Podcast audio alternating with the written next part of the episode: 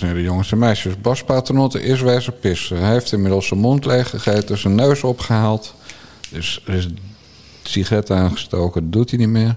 Er is alle kans dat we een vlekkeloze 86e aflevering van de Na de Jongens podcast... eh, Nummer 86 inmiddels. zo, dat gaat hard. Binnenkort Ja. het eerste jubileum, 100.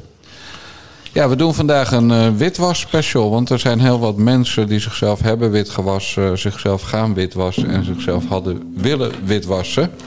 Bas, Ja, jij ook nog of niet? nee, ik, eh, ik verdien veel te weinig om eh, wit te wassen. Dat, eh, We gaan eh, naar het vragen, nou niet naar het vragenuurtje, naar eh, eh, de stemmingen in de Tweede Kamer van vanmiddag. Eh, waarbij eh, werd gestemd over de motie om Thierry Baudet zeven dagen lang, het was geen motie, het advies van een, een of ander college over integriteit, ja. dat eh, Baudet zeven dagen zijn bek moet houden. Ruime meerderheid van de Kamer stelde voor, stemde voor, maar hij hield eerst een, eh, een stemverklaring. Ambtsgenoten, de stemming die nu voor ligt gaat niet over belastingen, want ik betaal keurig belasting en de Belastingdienst ziet alles en weet alles wat ik al dan niet zou verdienen. Het gaat ook niet over transparantie, want iedere burger in Nederland kan precies zien wat ik nog meer doe aan nevenactiviteiten. In de Kamer van Koophandel worden jaarrekeningen openbaar gemaakt. Eh, je kunt de, eh, de, de financiën van de partij, alles is even transparant.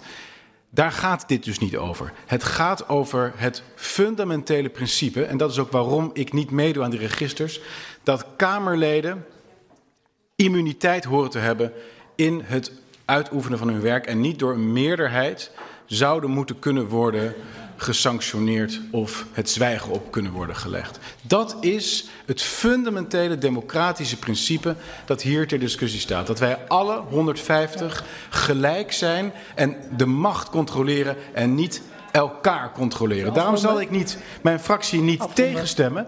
Daarom zal mijn fractie niet tegenstemmen. Wij zullen ons onthouden van stemming.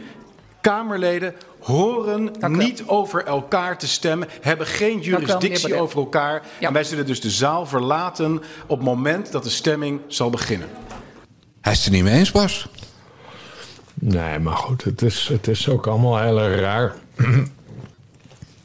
ik, eh, ik vind de solidariteit van eh, Geert Wilders op zich wel mooi. Wilders noemde de stemming een eh, historische fout.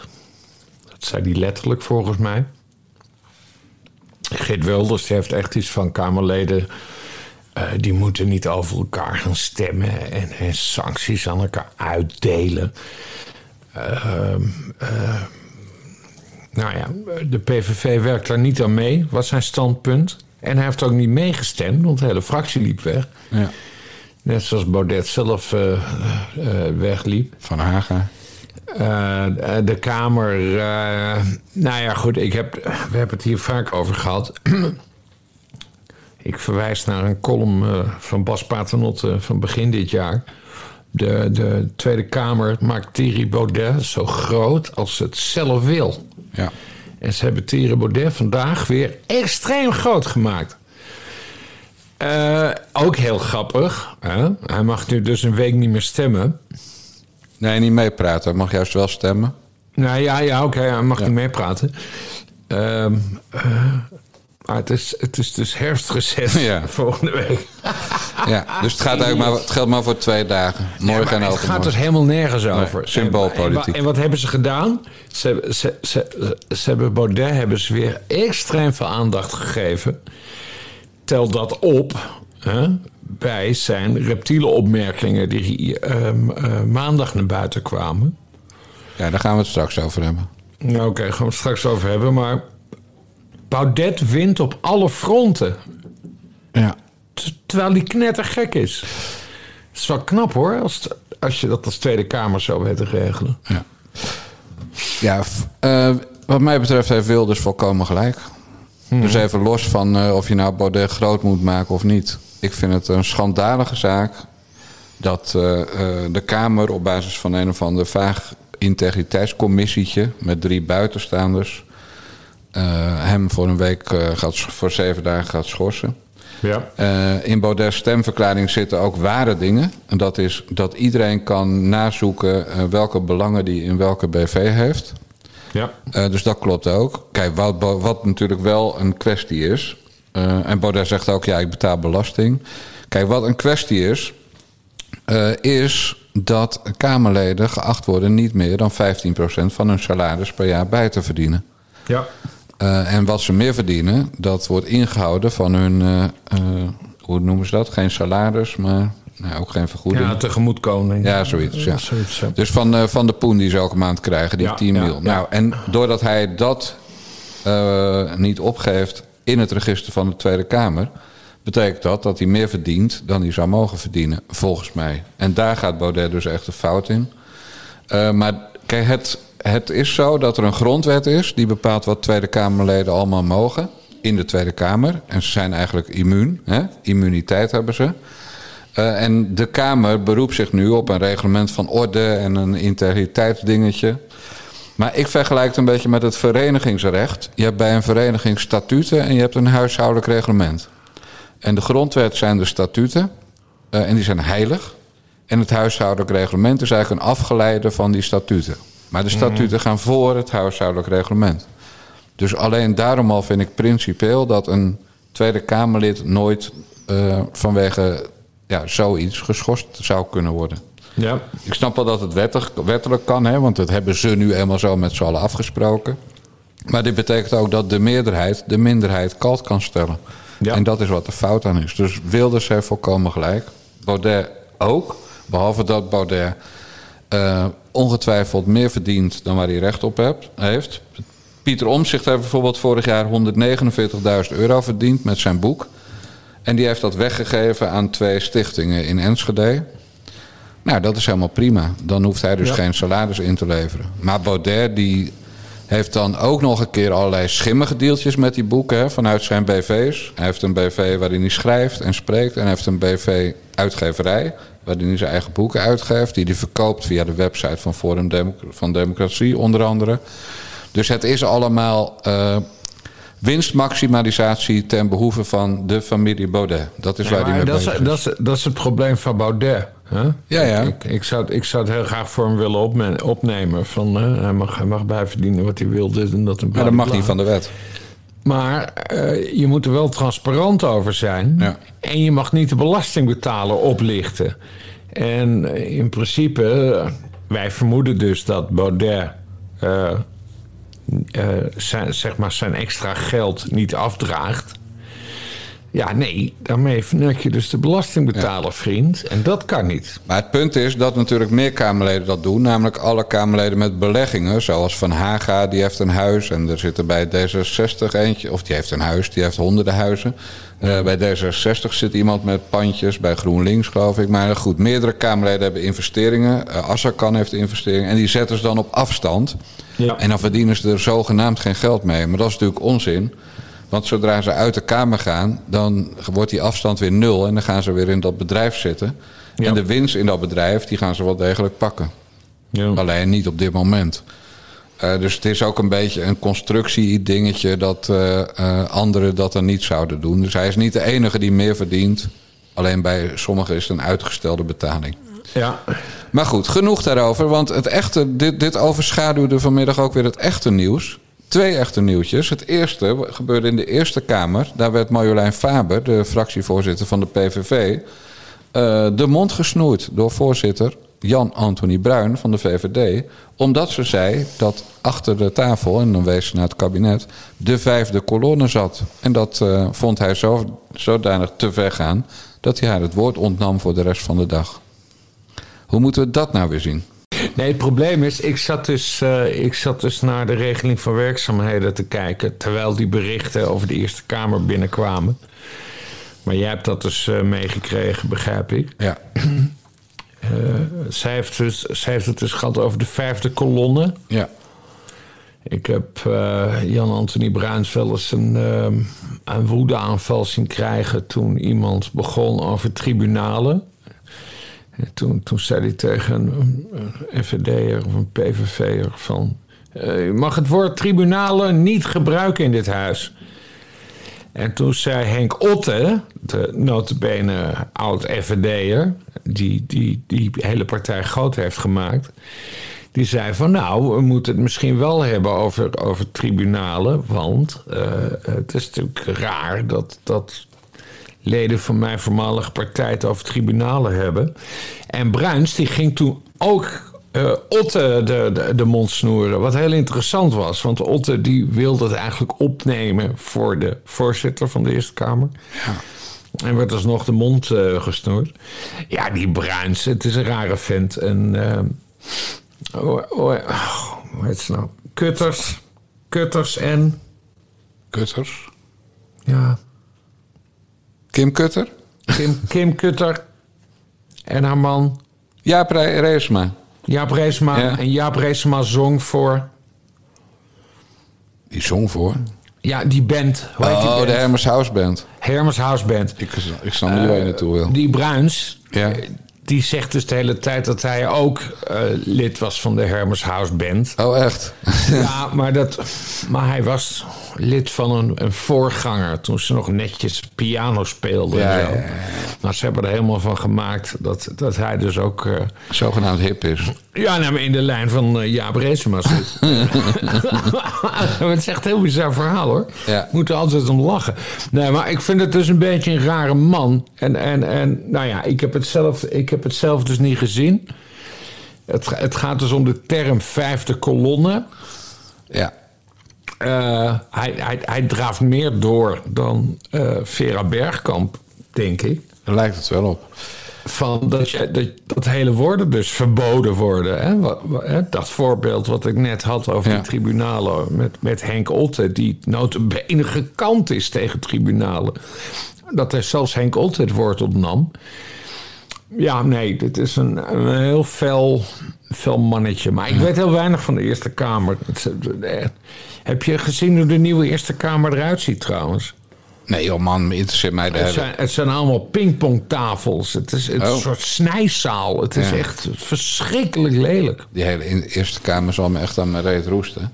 Ja. Behalve als straks 15 maart is geweest en de nieuwe Eerste Kamer is gekozen. Dan Dan gaan we ons weer richten op de Senaat. volledig, ja. volledig.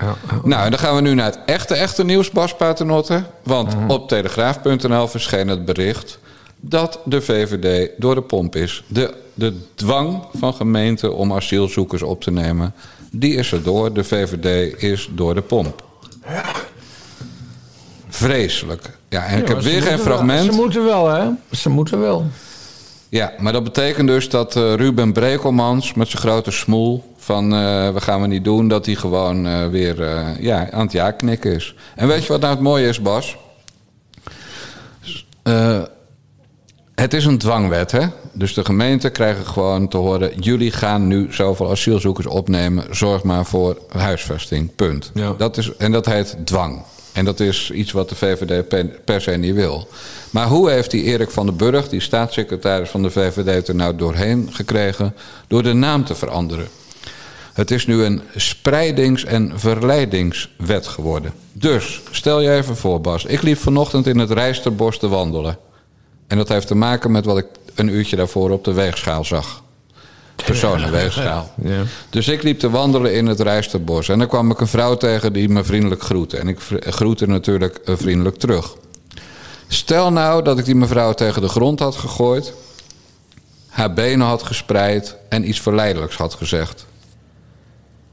En ik had haar gepenetreerd, heet dat geloof ik. Eh, het is eh, echt een van de meest bizarre voorbeelden die je ooit hebt gebruikt. Maar oké. Nee, maar dit is een metafoor. Ik heb haar dus verkracht. Stel. Ja, ja, nee, dat snap ik. Ja. Dat snap Nee, maar en verkrachten mag niet. Maar als je het spreiden en verleiden noemt, dan mag het dus wel.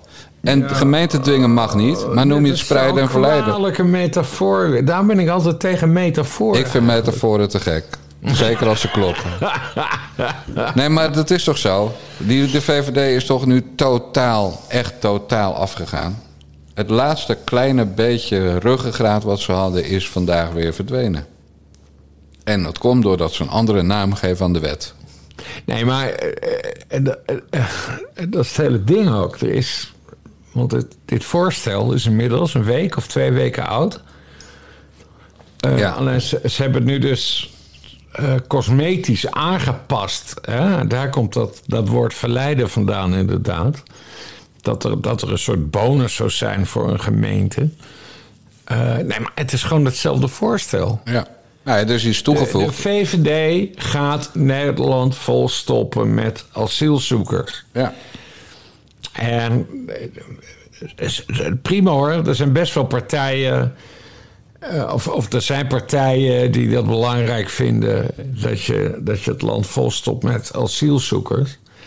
Alleen van de VVD verwacht je het niet. Nee. En daarom hebben ze deze twist eh, bedacht. En dan, en dan los van die bizarre metafoor, waar ik extreem veel afstand neem nu. eh, spreiden en verleiden.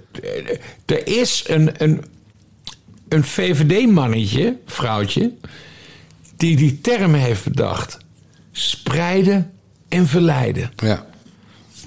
Nou, het spreiden is dus gewoon de dwang uit de vorige dwangwet. En het verleiden is dat de gemeente dan voor elke asielzoeker die ze extra eh, huisvesten, bijvoorbeeld 1000 euro krijgt. Dus stel nou dat de gemeente wat moeite heeft om de Maar wat begroting. gebeurt er met die 1000 euro?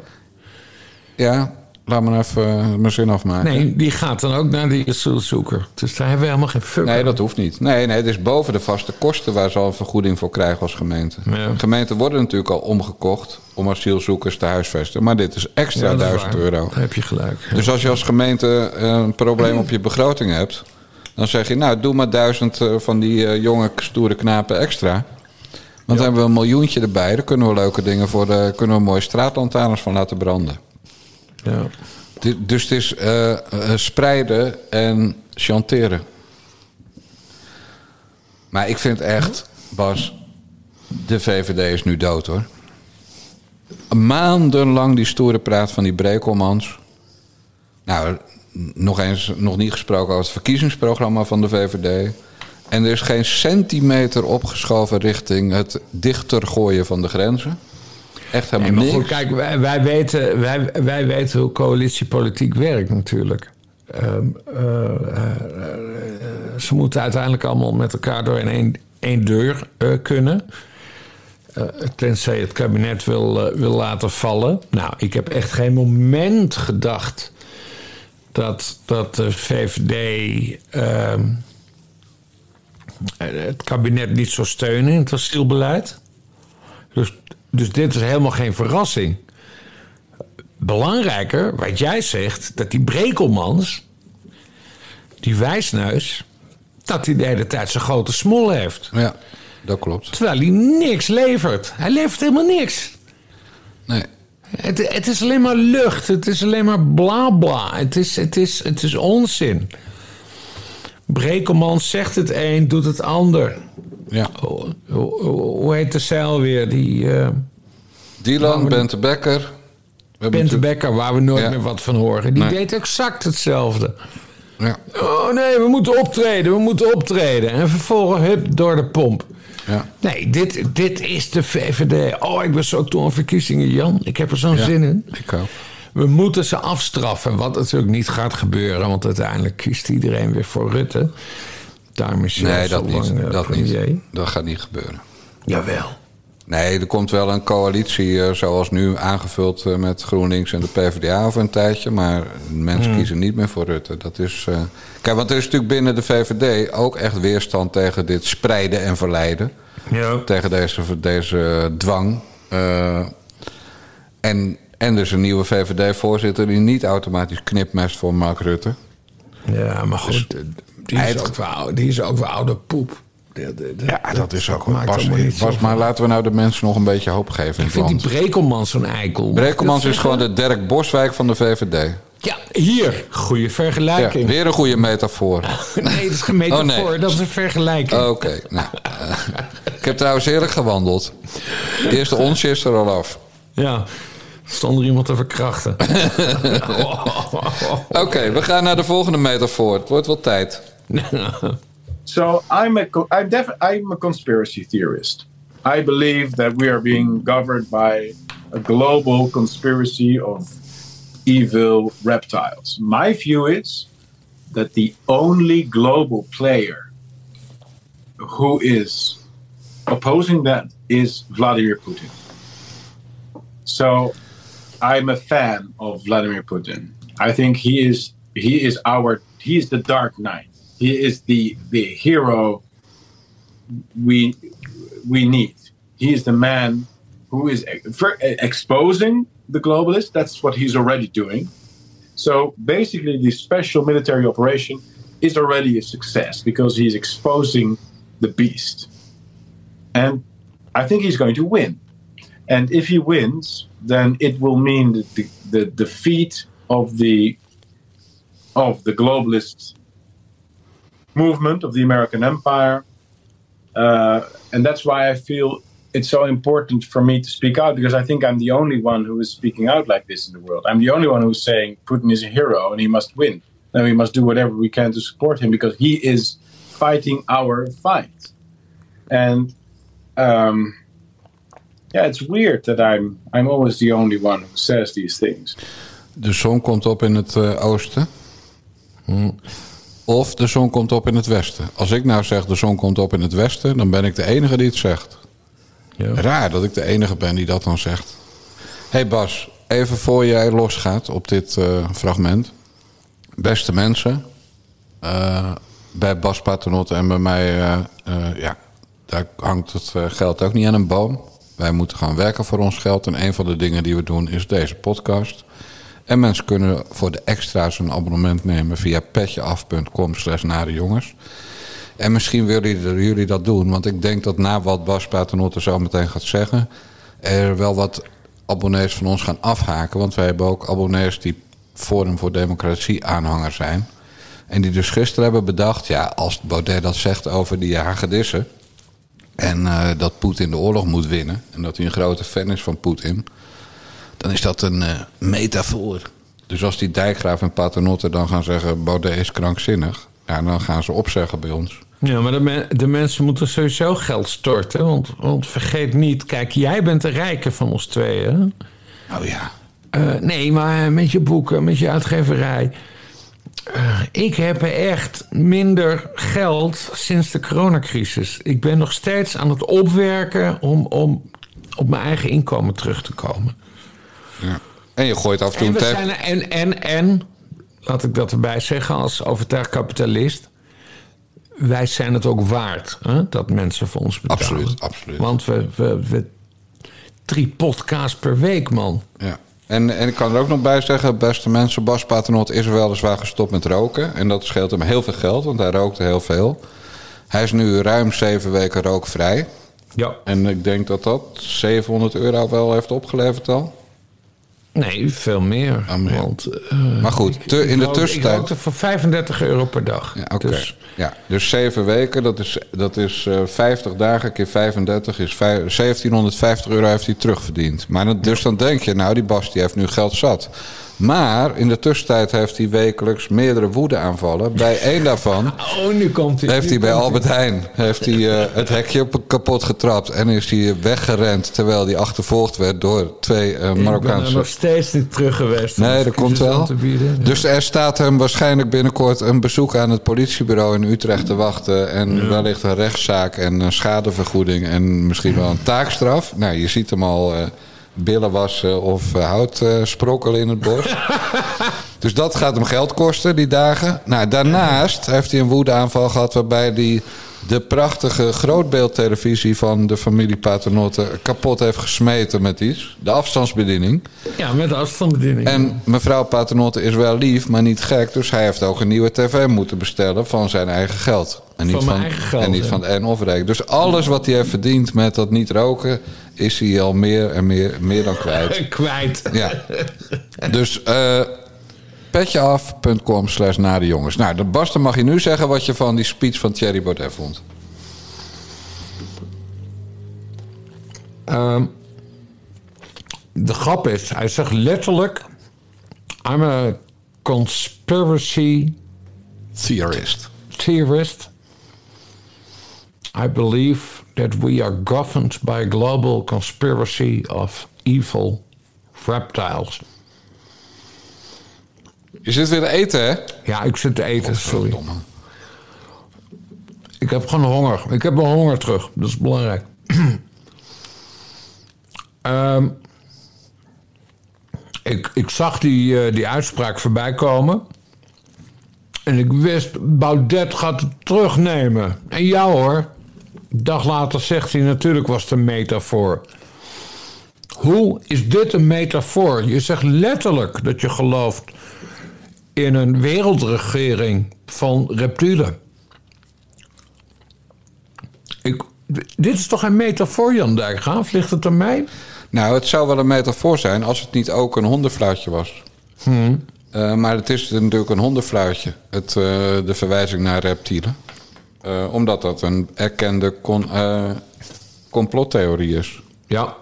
Dus op het moment dat hij zou zeggen... David Icke of Ike, hoe het? Ja, dus als hij zou zeggen, nou, we worden geregeerd door een vijfde kolonne, is dat ook al link, hè? Wat net bij de PVV eh, besproken is. Maar Als hij zou zeggen, we worden geregeerd door apen, dan is het geen complottheorie. Dan had het een metafoor kunnen zijn. Of domme schapen, of blinde schapen, of eh, nou, weet ik het. Maar zeg maar dingen die niet eh, een hondenfluitje zijn, dan had het gekund. Nou, daarnaast is natuurlijk, ik wil dat Poetin wint, is op geen enkele manier als metafoor uit te leggen. Nee. Want hij bedoelt niet, ik wil dat Poetin niet wint. Hij bedoelt gewoon dat hij wil dat Poetin wint. Ja. En hij combineert zeg maar het, het idee dat eh, eh, de wereld in heel veel landen op dit moment naar de kloten wordt geholpen door klimaatdebielen, ook Nederland. Ja, dat, dat combineert hij met eh, dat er maar één alternatief is en dat is Poetin. En hij heeft het natuurlijk altijd over de soevereine staten waar hij zo voor is. Ja. Hij vindt het prima dat Oekraïne geen soevereine staat meer is. En dan zal hij wel weer een theorie weer hebben waarom dat eigenlijk maar prima Ja, en, is. dan zegt hij, en dan zegt hij dat de Oekraïne eigenlijk geen staat is. Exact. Dat het voor de helft uit Rusland bestond of bestaat. Dit verhaal van Baudet was gewoon krankzinnig. En ik, eh, ik heb echt medelijden met mensen die al jaren achter hem aanlopen. Ik van, en, en ook zeg maar in mijn kringen. Jij bent ook aardig geweest over Baudet. En ook die jongens van Geen Stijlen. Die Ik vonden- ben, ik ben lid geweest van Ja, Forum voor dat bedoel ik. En ik heb vanaf het begin, ik heb die man voor de verkiezing van 2017 voor het eerst ontmoet en een handje gegeven. Ja. En ik heb nooit iets positiefs over hem gezegd. Ook nooit veel negatiefs. Maar ik heb nooit wat in hem gezien. Maar ik hoefde in elk geval nooit terug te krabbelen met... Nou, na, die boreale speech is hij wel gek geworden. Ik heb hem gewoon nooit vertrouwd. Maar hij is nu compleet krankzinnig geworden. Nou, maar jij, jij hebt dat dan scherper ingezien dan ik. Want ik, ik, ik, ik was zelfs erg gesteld op Baudet. Ik heb hem echt extreem vaak ontmoet. Ik weet niet eens hoe vaak, maar echt tientallen keren. En ik was heel erg op hem gesteld. Totdat.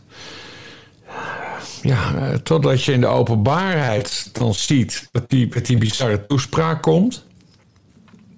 Ja, Daarna komen meer verhalen naar boven. Eh, die keer dat hij stomdronken bij eh, Geen Stijl zat. ja. En, en daarna eh, mij, TPO en Geen Stijl ging aanvallen. ja. Omdat we niet meer positief over hem schreven. Ja, waarom schreven we niet meer positief over je vriend? Omdat je volledig aan het doordraaien was. Ja. En nu is hij weer naar de next level gegaan. Want hij, hij zegt het letterlijk. Het, het is geen metafoor. Hij zegt letterlijk dat hij gelooft in een wereldwijd eh, eh, complot eh, van evil reptiles. Hij zegt het letterlijk. Gast, hoe kun je dit nog ontkennen? Je hebt het letterlijk op, op video gezegd. Ja, je kan best nog wel op me gesteld zijn trouwens, maar dan als mens. Dat je denkt van, Nee, maar Jezus. ben ik nu ook niet meer. Nee? Ben ik nu ook niet, nee. Nee, Nou ja, hij, ik is heb- zo, hij is zo, nee, maar hij is zo ver doorgeslagen. ja, maar je kan dat... Dit ja. is niet iemand met wie je nog bevriend zou kunnen zijn. Nee, dat niet. Zijn, een, een, een, een, een- iemand die hem nog veel beter kende? Eh, eh, Geert Waling. Eh, historicus, eh, schrijft inmiddels voor eh, Elsevier. Hij was echt... hè, ik ben nooit echt bevriend geweest met Baudet. Ik had een goed contact met hem. Met hem. Maar Waling, dat was echt een vriend van Baudet. Hè, ze gingen samen op vakantie ook naar Amerika, weet ik veel. Die heeft, die heeft ook volledig afstand van hem genomen. Ja. Nee, maar wat ik wilde zeggen is... kijk, sommige mensen zijn gewoon zo knettergek... dat je medelijden hebt. Dus in die zin kan je nog op ze gesteld zijn... maar wel hopen dat ze professionele hulp vinden. Nee, dat ben ik helemaal kwijt bij, bij- Baudet. Want ik begin hem eigenlijk... Ik heb helemaal nooit wat met die man gehad... maar ik begin het nu echt wel zielig te vinden. Dat ik denk van, joh, Dat, dat jij nu opeens eh, gevoelens voor Baudet krijgt. Ja, dat, het is gewoon zielig. Nou, dat is grappig. nou, gewoon- dan, zie je, dan zie je hoe dat werkt. Ja, maar hij moet natuurlijk wel geholpen worden door, een, eh, door iemand die ervoor heeft doorgeleerd. Eh, ken jij nog een psychiater? Nou ja, eh, ik vind het altijd heel moeilijk om, eh, om, om politici daarop te beoordelen. Ik, ik heb dat één keer gedaan met Pim Fortuyn. Pim Fortuyn ken ik ook, trouwens minder goed dan Baudet. Maar daar ben ik echt van overtuigd dat hij knetter, knettergek is. Bij Baudet heb ik iets van... eh, daar is ook iets mis mee. En tegelijkertijd, hij is zo slim. Dat het ook handel kan zijn. Nou, precies. Dat, Ja. dat, dat hij heeft bedacht, weet je wat? Ik ga, ik ga even mee in, in, die, in, die, in die reptiele wereldregering. En dan, en dan weet ik weer een stukje achterban aan me te, aan me te binden. Ja. Nou ja, het is op zich wel... De IVD hoeft alleen maar in die groep te zoeken... om, het- om te denken waar het gevaar zit van de krankzinnigen. Van de, van de wappies.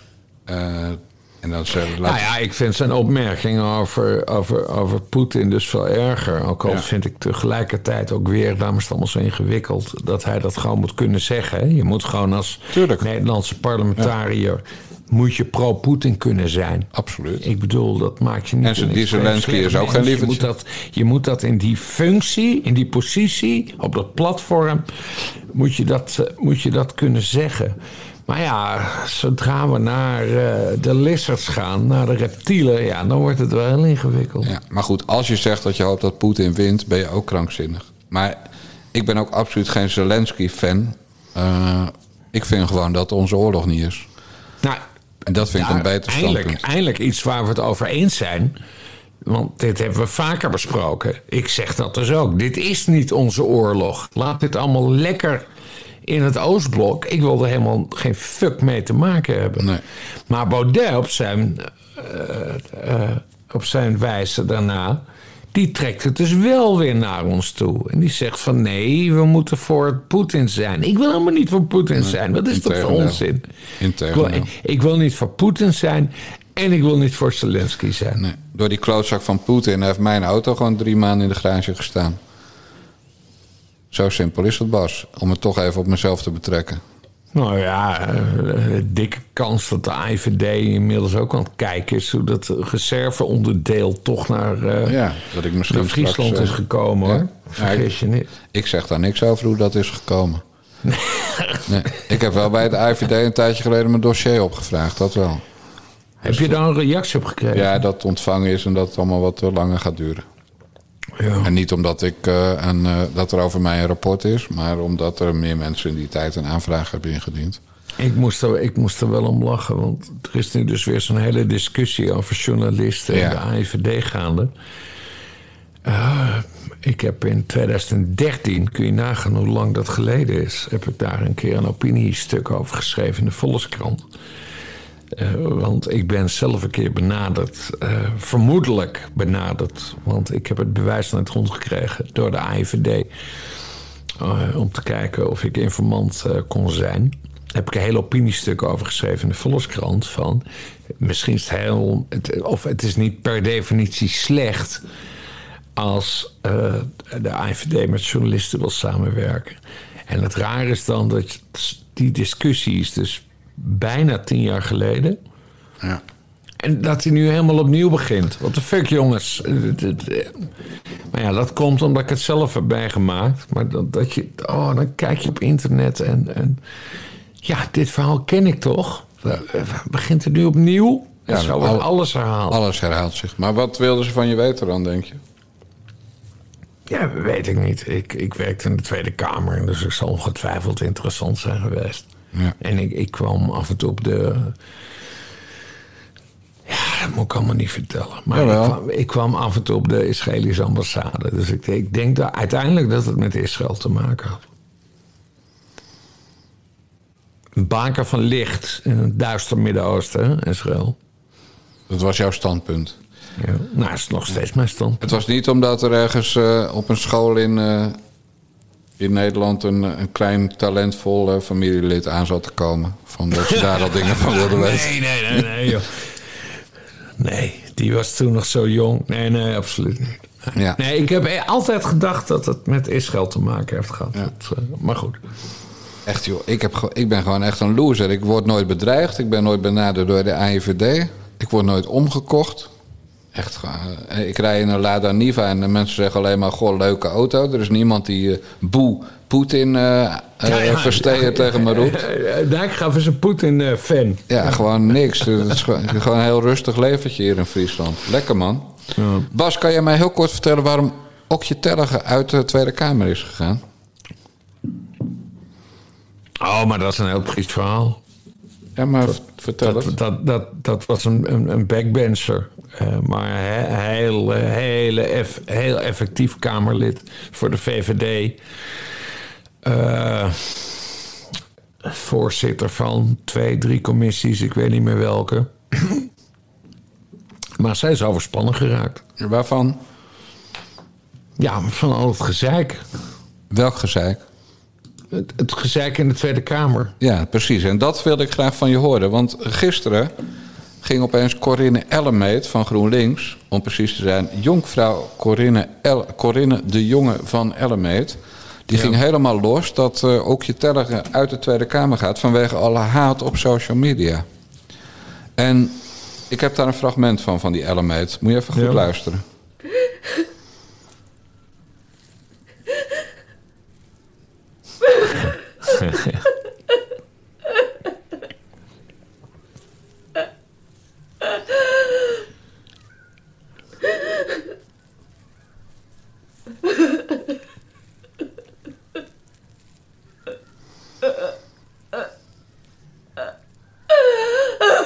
Zoals jij altijd zegt, Yankieboe. Ja, ja eh, dit is een... eh, Maar waarom wordt... dit, dit, dit geluidsfragment is ook een metafoor. Ja. Maar waarom worden de ware redenen van iemands vertrek weer verdraaid en moet het weer uitdraaien op haat? En die haat komt natuurlijk van rechts. Tussen, ik, ik maakte nu apostrofs in de lucht, van rechts. Eh, waarom moet dat nou elke keer? Wat is dat nou voor gejank? Nee, maar die, die Otje Tellige, die, die, die, die is heel duidelijk geweest in haar verklaring waarom ze weg is. En eh, eh, die jongvrouwen, of, of volgens mij is ze geen jongvrouw. Ja, ze is meer. jonkvrouw, Om- Nee, maar om, nee, omdat ze getrouwd is met een burgerman. Volgens mij ben je dan freul of zo. Maar goed. Nou ja, Eh, en die probeert het helemaal. Het wel echt, ik betrek het op mezelf. Ja. Hoe heet dat in het Engels? Er is een term voor. how can I make this about me? Precies. Dat, dat, heeft zij, dat heeft zij gedaan. Ik kreeg natuurlijk weer de hele wereld over me heen. Want ik zei van, dit is tegelijkertijd wel de vrouw... die een mes en een dolk in de, in de rug van Zini Osdeel heeft eh, gestopt. Omdat Cindy Osdeel een Turk is. Nou ja, eh Cindy Osdeel die, En geen voelde zich, die voelde zich niet meer thuis bij de, bij de fractie van GroenLinks. Eh, en heeft vervolgens eh, stiekem eh gesprekken opgenomen met eh, fractievoorzitter Jesse Klaver. Wat hij nooit had mogen doen. Hè? Daar heb ik, ook columns, heb ik ook columns over geschreven. Had hij nooit mogen doen. Ja, dan, dan, dan, Jes Klaver had volledig gelijk dat hij Sini Usdeel uit de GroenLinks-fractie heeft gegooid. Alleen de jongvrouw, jongvrouw Ellemeet had zich opgeworpen als vertrouwenspersoon van Sini Osdeel. En Osdeel heeft haar dus daadwerkelijk vertrouwd. En heeft tegen haar gezegd: Ja, eh, ik, heb, eh, ik heb als kleine Richard Nixon een, een gesprek met eh, Jesse proberen op te nemen. Maar ik, ik, ik heb op de verkeerde knop gedrukt, dus dat is niet gelukt. Maar ik heb het wel geprobeerd en, en ik wil dat jij dat weet. En wat heeft Corine Ellemee toen gedaan? Die heeft dat direct doorgebriefd aan, eh, aan Jesse Klaver.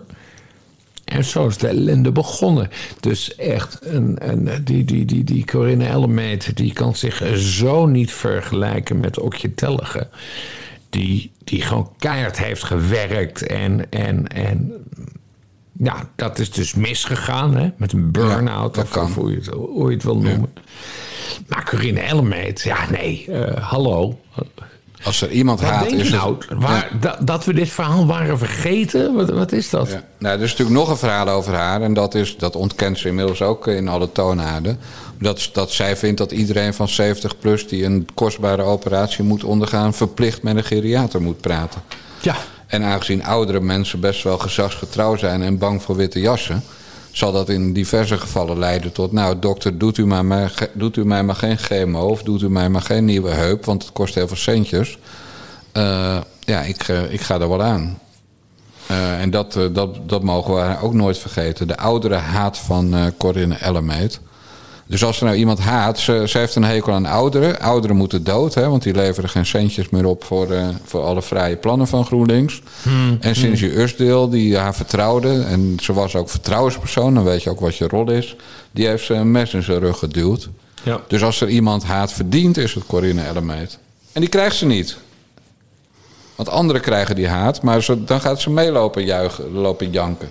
Nee, maar daarom was het zo raar. Ik snap ook niet dat ze denkt dat ze daarmee wegkomt. Ik bedoel, want het- jij en ik weten het. Ja, maar ze komt er wel mee geschiedenis. Heel, half Nederland kent deze geschiedenis. Waarom Alle media- wegkomt? Alle media gingen gisteren mee in haar jankverhaal. Ze zat bij Jinek of bij Op1.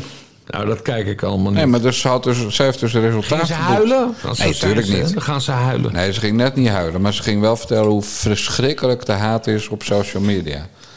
Nou, dus ik heb vandaag een briefje aan haar gestuurd... met een, gewoon een hoofdstuk uit mijn boekje... Social Media, wel de lust, eh, niet de lasten. Te koop bij bol.com, een dikke vriend. Ja, er zijn dus gewoon mensen die, die methodes hebben, zoals jij en ik... om te zorgen dat je er geen last van hebt, van al die haters. En dat heet Ja. B-L-O-C-K-knop. Nou, ik, vond- het, het was een, echt een, een- een- Dat wijf moet gewoon... Dat wijf moet gewoon eh, eh, Ja, maar ze snapt het gewoon niet. Dat, dat, nee, dat klopt. het, het raar is wel dus dat mensen erin meegaan. Want Ja, ze alle media. talkshows, zeg jij. Alle media, ja, de kranten, de websites, eh, maar inderdaad, Jinek of op één zat ze ook gewoon. Ik, ja, Bizar. Dus dan bespreken ze daar eerst een, eh, een moordzaak bijvoorbeeld, Carlo Heuvelman in dit geval. En dan is het volgende onderwerp Corinne Ellemeet over de haat op social media jegens Kamerleden. En die er dan voor zou zorgen dat Kamerleden stoppen. En er was ook niet de vraag van Jinek of die lui van op één. Ik weet echt niet meer waar het is. Het is allemaal één pot nat. Maar er was ook niet de vraag. Maar mevrouw Ellemeet, in die 19 weken vakantie per jaar kunt u toch wel een beetje bijkomen? Ja. Want eh, je weet wel dat, eh, hoe heet ze, van GroenLinks, haar, eh, haar vriendin Bromet, die zegt gewoon aan het begin van het reces, ik doe nu weer apostrofs, die zegt aan het begin van het reces, nou mensen, tot over tien weken hoor, dan ben ik weer terug op Twitter. Uh, Laura Bromet staat Ja. op mijn pluslijst. Ja, ja, ja, dat maakt niet uit. Maar die geeft dus toe dat het gewoon vakantie is, de grote vakantie. Negen weken eh, zomerreces. Ja. Dus ze, ze zitten helemaal niet op Twitter. En sowieso, ze, je hoeft toch niet naar die reacties te kijken. Het is niet dat ze aan je deur komen bellen en bonken met, met een eh, fakkel. Nou, wat die, wat die Corinne Ellemet volstrekt niet begrijpt... is dat ze onvergelijkbaar is met die Okje Tellige. Klopt. Die Tellige die heeft gewoon keihard gewerkt als een backdancer. En ze is natuurlijk is ze wel een paar keer in, in de... Op de muil gegaan. In de pub, nee, maar ook in de publiciteit gekomen. Die, die een fantastische ruzie die ze met uh, Sylvana Simons had. Ja. Waarin, waarin Okje Tellige trouwens gelijk had. Terwijl ik fan ben van Sylvana ja. Simons. Nou, maar, maar ik leg dat gewoon allemaal even uit voor de, voor de luisteraar. Dat weten mensen wel, man. Nee, maar Corinne Ellemeet, je- bent onvergelijkbaar met, met deze harde werker. Maar Corinne Ellemeet, weet je waar jij om bekend staat? Is dat jij een mes in de rug van een fractiegenoot hebt Een gestoken. Turkse fractiegenoot. Ja, echt. Ja. Turk notenbenen. Hè, Precies. met, je, met, je, met, je, met je blanke, adellijke privilege heb je zo, bam, die dolk en die, die Turkse behaarde rug gestoken. Ja, dat zouden wij nou nooit doen bij Turken. Bas? Dan gaan we nu even luisteren naar een zaak over een Marokkaan. Het Openbaar Ministerie vindt het zwijgen van de verdachte strafverzwarend. Ze kunnen zich allemaal weinig herinneren van die avond en zeggen Carlo Heuvelman niet eens te hebben gezien. Maar ze stonden er allemaal bovenop en daarom kunnen zij volgens het Openbaar Ministerie de antwoorden geven op alle vragen die er zijn. Hoofdverdachte Saniel B. reageerde als enige van de verdachten op de eis. Ik ben wel enorm geschrokken van deze eis. Ook omdat de eis gebaseerd is op iets wat ik helemaal niet heb gedaan. En deze hele requisitoren gebaseerd is op vermoedens en bewuste onwaarheden. Ehm, en voor de rest wil ik het laten wat voor, uh, voor mijn raadsman overmorgen.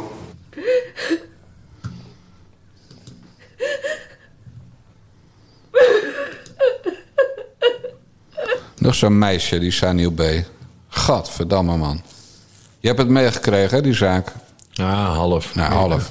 Het Ze belangrijkste, hebben jongen- Ze hebben, ze hebben die jongen gekopschopt en toen Ja. ging hij dood, toch? Daar gaat het om. kort samengevat, ja. Maar het belangrijkste, waardoor, waaruit blijkt dat Saniel B. gewoon moet hangen, wat mij betreft.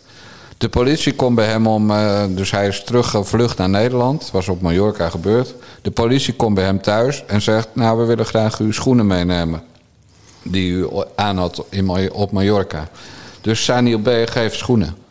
En de politie zegt: hé, hey, dat zijn helemaal niet de schoenen die u aan had die avond op Mallorca. En die gaan zoeken bij hem thuis en die vinden de schoenen die hij wel aan had. En daarop heeft een forensisch eh, onderzoek plaatsgehad. En daaruit bleek dat het DNA van Carlo Heuvelman aan die schoenen zat. Nou, het kan natuurlijk dat Carlo Heuvelman eh, eh, heeft gespuugd hè, op die schoen per ongeluk, 10 meter verder. Of het kan dat die schoen het gezicht van het hoofd van Carlo Heuvelman heeft geraakt. Nou, Ja. ons, gezond boeren, ons gezonde boerenverstand zegt... eh, die B, Saniel B, is een van de kopschoppers. Klaar. Maar dat je dus aan de politie je verkeerde schoenen meegeeft... nou Bas, dat zou jou met je gaatjeschoenen nooit overkomen. Nee, maar eh, het, het enige wat ik van deze kwestie weet is dat eh, dit is een, een, een vriendengroep uit het Gooi.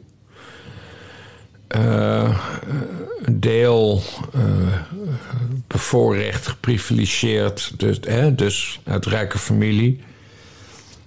Eh, Deel wat, wat meer eenvoudiger Nederlanders. Al dan niet van buitenlandse afkomst. Ja, ik ben die term nu vergeten, zoals gebruikelijk. Kopschopkakkers. Nee, nee. Oh, De, ehm, in Amerika was een keer een rechtszaak.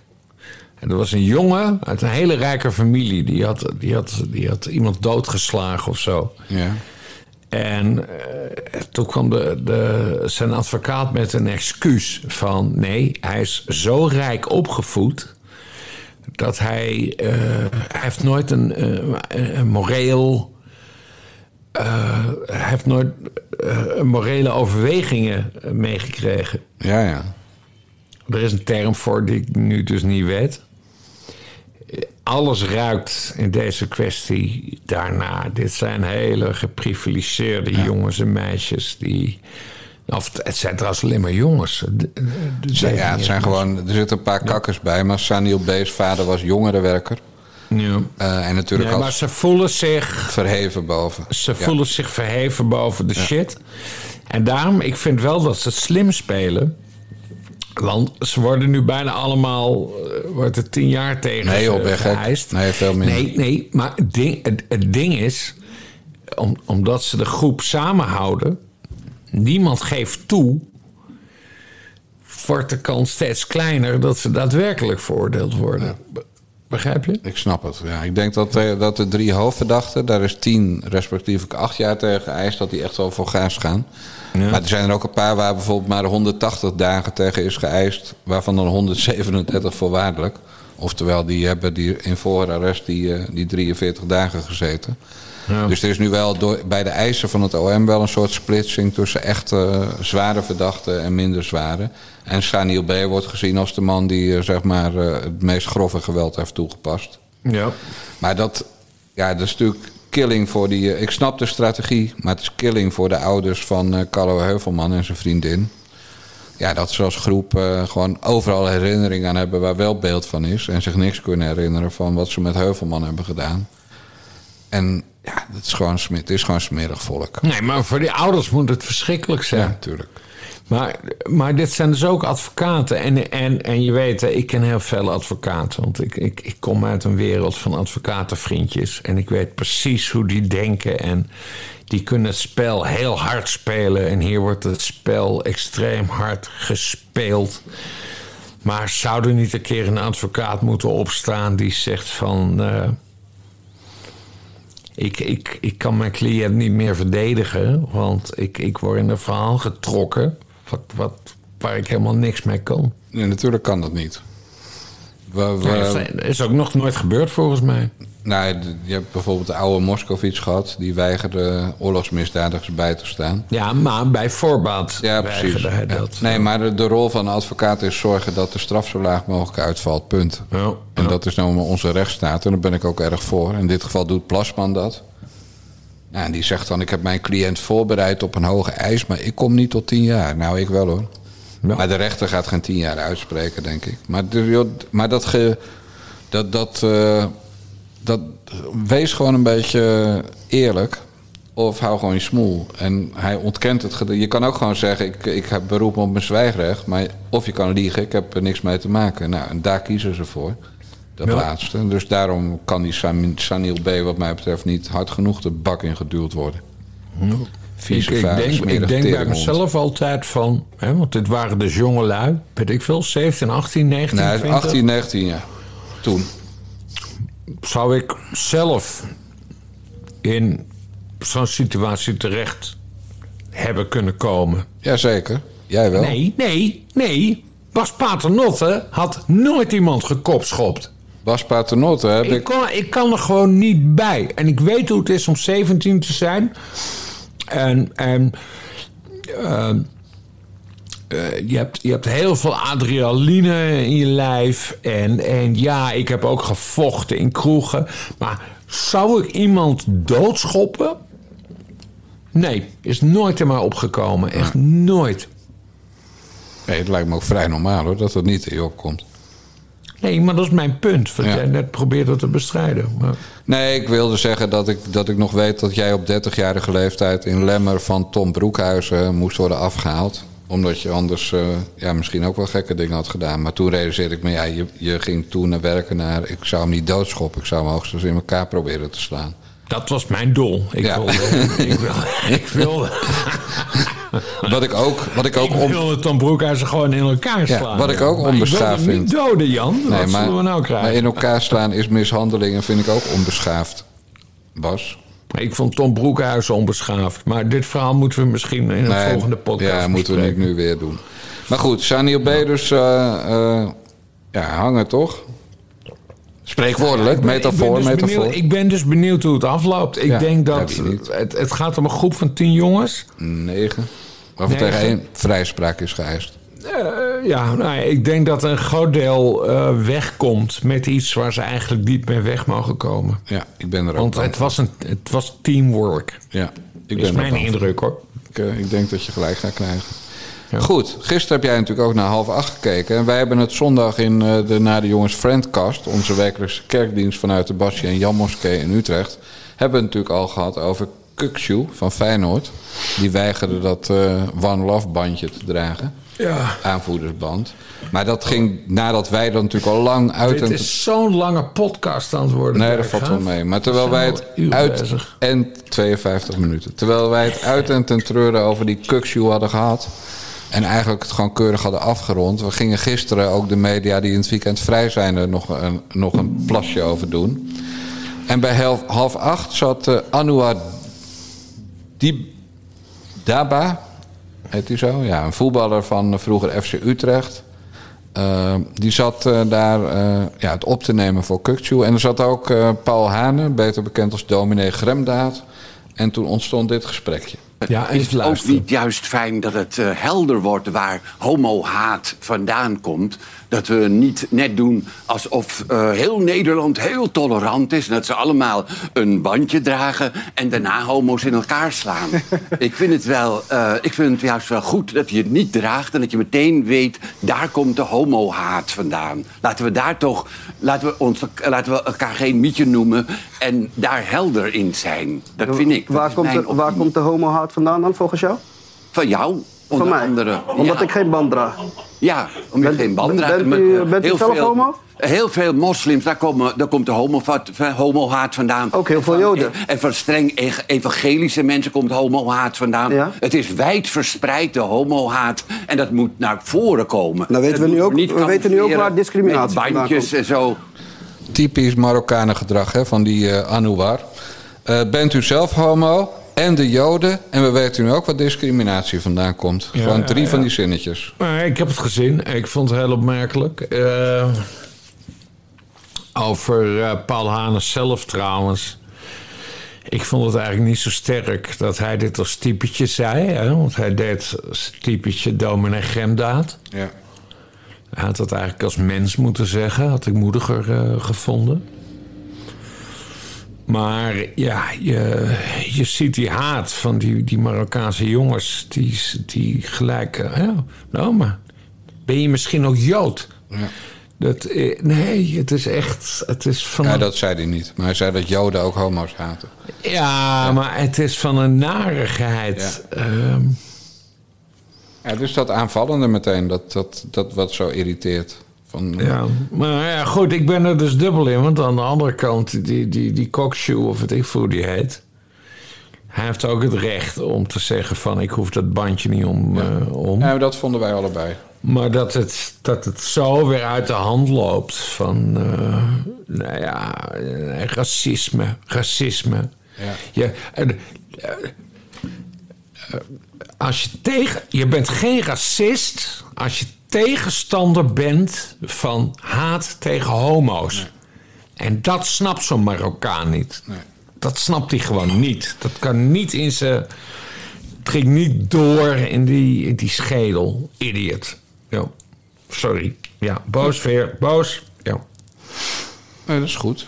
Nou, je wilde mij kappen, dus... eh, vanavond, want wij zenden dit op dinsdag, dinsdagmiddag uit. Vanavond heeft het interview van het jaar plaats, Bas Paternotte. Ja. Oh. Jinek. En wat gaan we, wie gaan we daar horen? Deze mevrouw. I know that when you look at me, there's so much that you just don't see. But if you will only take the time, I know in my heart you find. Oh, the girls are scared sometimes. Who isn't always strong? Can you see the hurting me? I feel so all alone. I wanna run to you.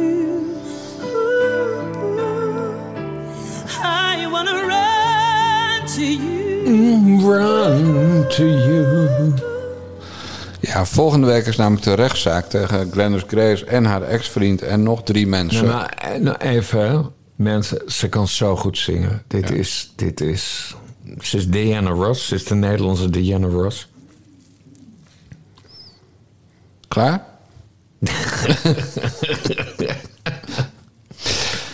Volgende week dus de een geweldige stem, Jan Ja. Absoluut. Absoluut, ja. Ja, en, eh, en Maar ze geweldig. gaat naar Jinnik of zo. En een geweldig kutkarakter. Volgende week is de rechtszaak. En we dachten allemaal dat ze daar alleen terecht zou staan... wegens eh, bijvoorbeeld mishandeling van mensen in de Jumbo-supermarkt in Amsterdam.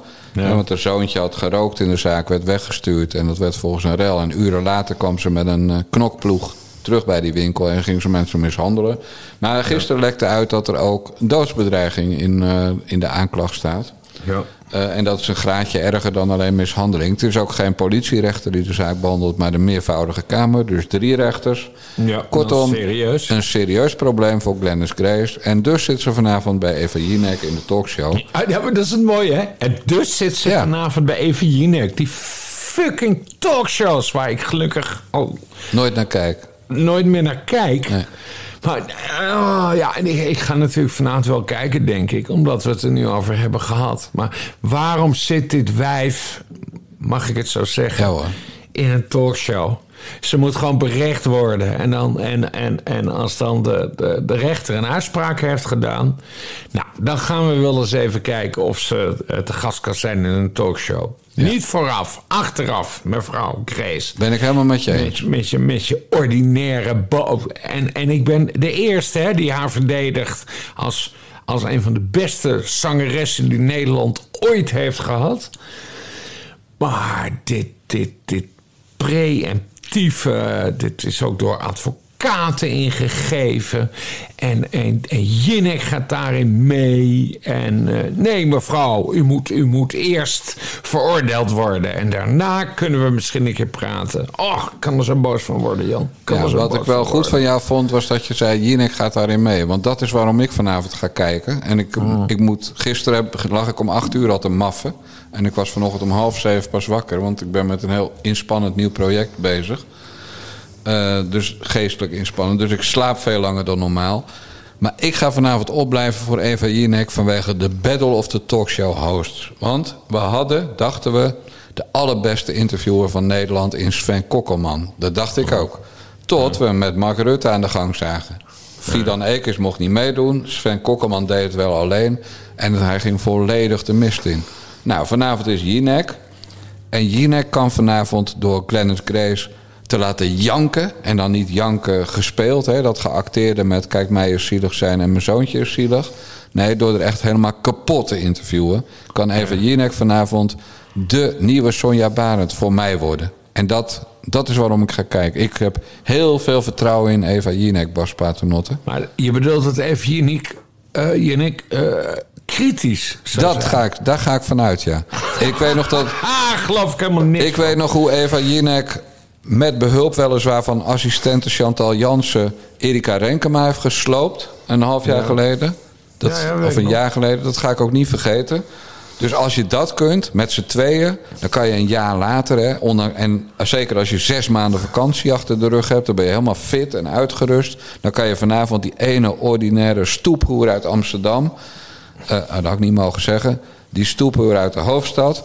die kan je dan echt helemaal kapot interviewen vanavond. Dat wil ik zien, Eva Jinek. En dan is Sven Kokkelman exit. En dan is Eva Jinek voor mij een held. Deze podcast nu online zetten. Ja, wacht zodat- vijf minuten. Zodat de mensen zich kunnen voorbereiden.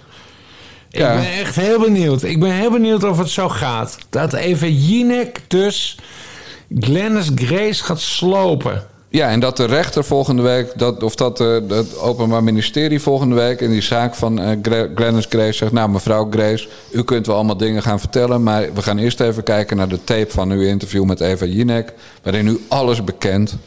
Waarin u bekent dat u urenlang voorbereiding heeft gehad om dat ventje in de jumbo in elkaar te beuken. En dat u, eh, dat u inderdaad die doodsbedreiging heeft gedaan. Eh, dat u gewoon zegt guilty. En dat die rechtszaak gewoon binnen vijf minuten klaar is. En ze gewoon een hele zware duw krijgt. Nee, maar we komen, we komen nu echt in weddenschap, eh weddenschap toestanden eh, terecht. Oké. Eh, omdat ik namelijk denk dat, eh, eh, dat Jinek het gaat opnemen voor Gladys Grace. Nee, no way. Nee, maar Gladys Grace heeft geen enkel belang om bij Jinek aan te schuiven om te worden afgezeken.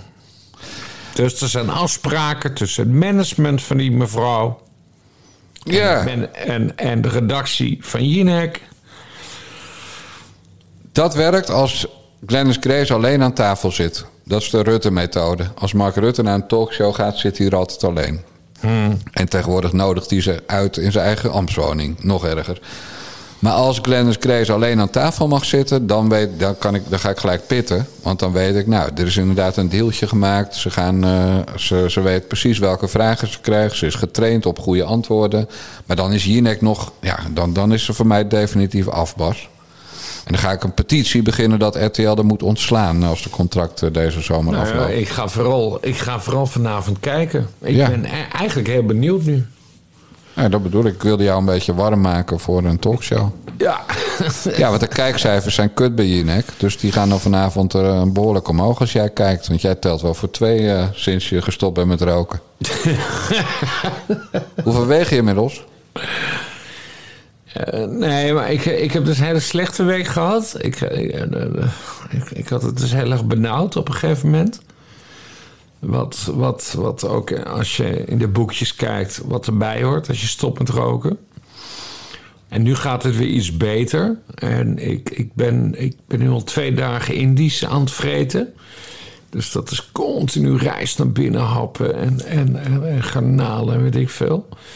Dus nee, ik heb, ik heb een slechte week gehad. Gaat nu weer beter. En volgende week, week 8, twee maanden gestopt met roken. Ja, goed man.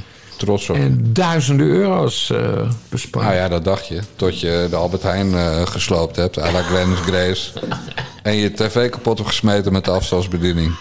Ja, dus... eh, dit per saldo, Bas. Ja, nee, precies. Ja. En dan moet je nog 40 uur taakstraf doen binnenkort... als die Marokkanen je hebben aangegeven van de Albert Heijn. Ja, nee. Ja, nee, dat is een groot feest. Zullen we veel nog even doen, Bas? Ja, doe filmen. Ja, lieve mensen, want wij hebben de goede gewoonte om iedereen die abonnee is geworden de afgelopen week, ja, een eervolle vermelding in de Naar de Jongens podcast te geven. En dat geldt dus deze week voor Mirjam, Tamara, Michel, Arjen, Robert, Dries, Randy, Martien, Chris, Berry, Jeroen, Arjan, Jacob, Ton, BP, niet zijn de Bas Paternotte en Kim. Dus gaat best wel weer aardig qua vrouwen. Dat is eigenlijk het enige wat Bas hoorde mij heel veel vrouwen. Ik hoorde wel drie of vier vrouwen. Ja, dat klopt. Dus we, zijn de goede, we gaan de goede kant op. Nou, We zitten, we zitten inmiddels op 810 eh, abonnees ongeveer. Beste lieve mensen, en daarom willen we jullie ook nog even spreken. Dit was de 86e aflevering van de Nare Jongens podcast van Niva Radio. Onze website is nivaradio.nl. En ga nou eindelijk eens abonnee worden, want dan krijg je dus op een onbekende dag in de week de podcast Bellen met Bassie in je eh, mailbox. En op zondag kan je luisteren naar de kerkdienst vanuit de Bassie en Jan Moskee in Utrecht. Waarin onder andere christelijk cabaret, dominees met preken en verder ja, de gevoelige kant van Bas Paternotte en mij. Eh, toch? Dat is ongeveer wel goed samengevat. Maar ik, ik was vooral geschokt dat er net een tractor voorbij reed. Bij jou, hè? Over de gracht, ja. Nee, Ja. de- de- hoorden Hier- jullie dat? Dat hier- was dus bij mij. Hier is het stil aan, Ja. aan de straatweg. En in Utrecht rijden de trekkers. Ja. Want je zei tractor, maar dat was omdat Nee, je je mond weer vol had. Trekker. Goed, mensen, dit was hem. Tot de volgende keer en de mazzel. Doei doei.